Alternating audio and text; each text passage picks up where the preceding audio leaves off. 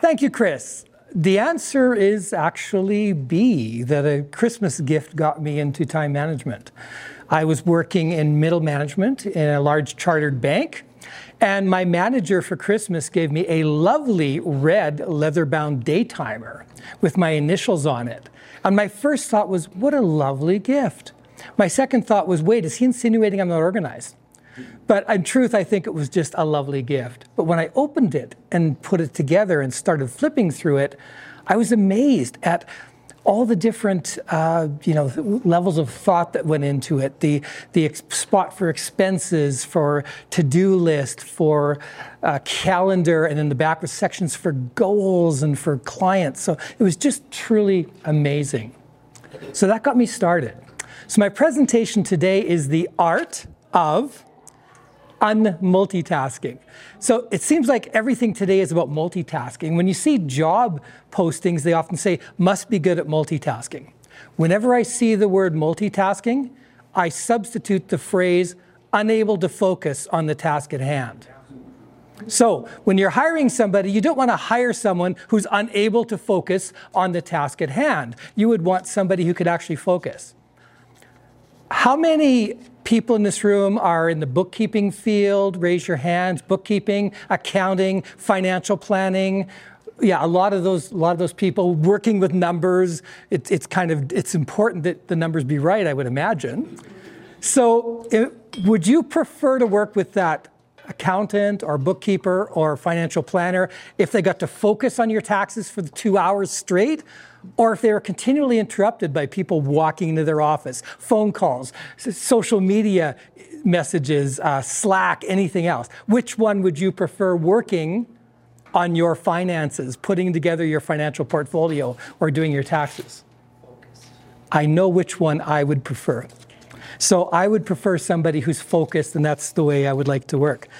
Now, science has weighed in on this. There's been a number of studies done, even with amazing multitaskers, to see what happened when we let them focus. Science has proven that even amazing multitaskers do better when they focus. They get even more done. So even people who are really good at multitasking get more done when they get to focus. And science has shown that your error rate goes up as much as 50%. So again, you don't want that on your taxes, on your uh, financial portfolio, when you're calculating trajectories for rockets, uh, things like that, almost anything. And you know, we kind of intuitively know this. We know we're not supposed to be texting while we're driving.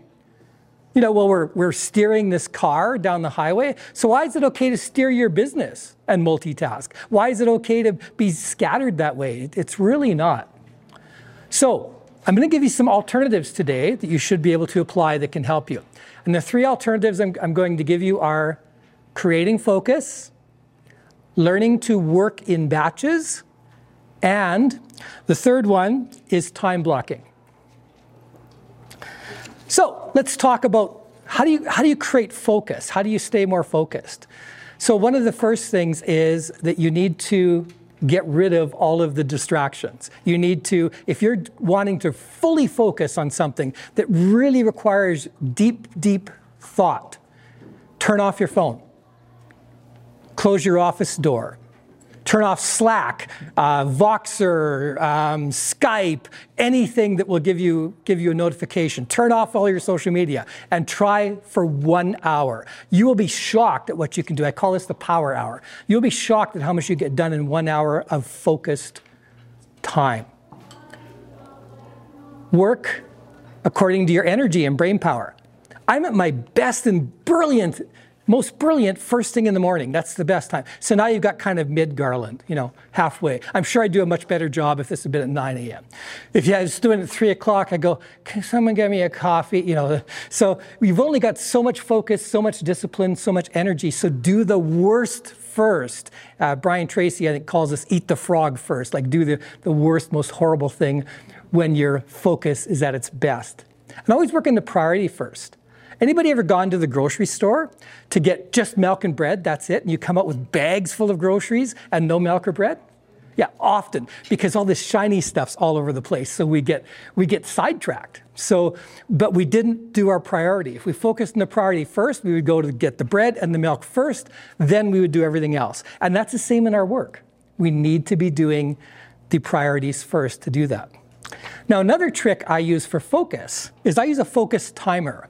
So currently, this is set to tell me how much time I have left, which is why I'm holding my phone. So you're probably going, why is he holding his phone? Is he going to multitask while he's up there? Is he going to start texting or taking, you know, that, that would be really ridiculous if I was answering text messages or answering phone calls while I'm here, right? But I use a focus timer for in 30 minute increments to keep me focused. So by setting a focus timer for 30 minutes, I'm setting an intention that I'm going to work for 30 minutes on that one task, that one project, and I'm not going to go on YouTube and look for funny cat videos. They are very funny, but I have different time blocks for that. So that's the key things in order to create focus. And world class performance requires world class focus. Now let's talk about working in batches. So let's say you're going to come up with a financial plan, something really, really you know, difficult, complex to work on. So you work three minutes on your financial plan, then you make one phone call, then you do one email, and you work for another three minutes on your financial plan. Does that, do you think that's going to work very well? And keep rotating through them all? Every time your focus is broken, it can take up to 30 minutes or longer to get back that same level of thinking. And sometimes you lose that thought entirely that you had, that almost breakthrough you had. So, this is why it's important to work in batches. Return all your phone calls after lunch, or maybe twice a day. Do all your emails uh, twice a day. I do the same thing. I don't do my emails first thing in the morning. I do scan for urgent ones, but I don't do them first thing in the morning because emails are easy and low energy. I do them in the afternoon because each email only takes a few minutes to answer. So, learning to work in batches. If you've got to do things out of the office, do them all in the same day. Do one afternoon a week and do all your running around uh, instead of going out once every day for something different. So, working in batches makes a lot of sense. Um, how many people here are self employed? Or work on commission or something like that? Yeah. So essentially, we don't get paychecks unless we get out there and off our duff and market. So I have a, you know, so there's just no way to be able to, to get that unless we go out and market. So that brings me to time blocking. So I have a time block set aside of 25% of my time that I'm ruthless about. Has to be spent on marketing no matter what. I don't let anything else take that time away. I have other time blocks too, you know, new product development, uh, client projects, uh, writing, you know, and, and a number of the different things that I do. But I do have a time block for each one, and I work in batches on that. I do all my marketing tasks during my marketing block. I do my content development tasks during my content development block, etc. Now, how many of you here have tried time blocking on the calendar and failed miserably at it? yeah. And, and there's a reason for it because you say, okay, Tuesday afternoon, I'm going to go marketing. Something comes up, something interrupts that. A client needs something rushed. So these kinds of things do happen.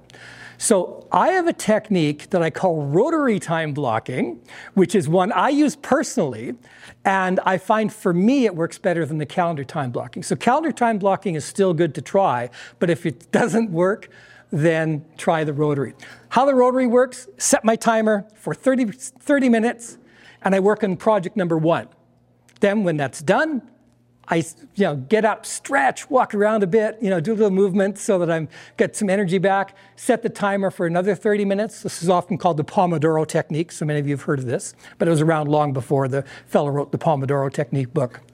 So then I work on project number two, and so on. Or you can extend that to two 30 minute blocks and work an hour on each. So I just rotate through all of my projects. So I don't have a set time you know, that I'm doing them.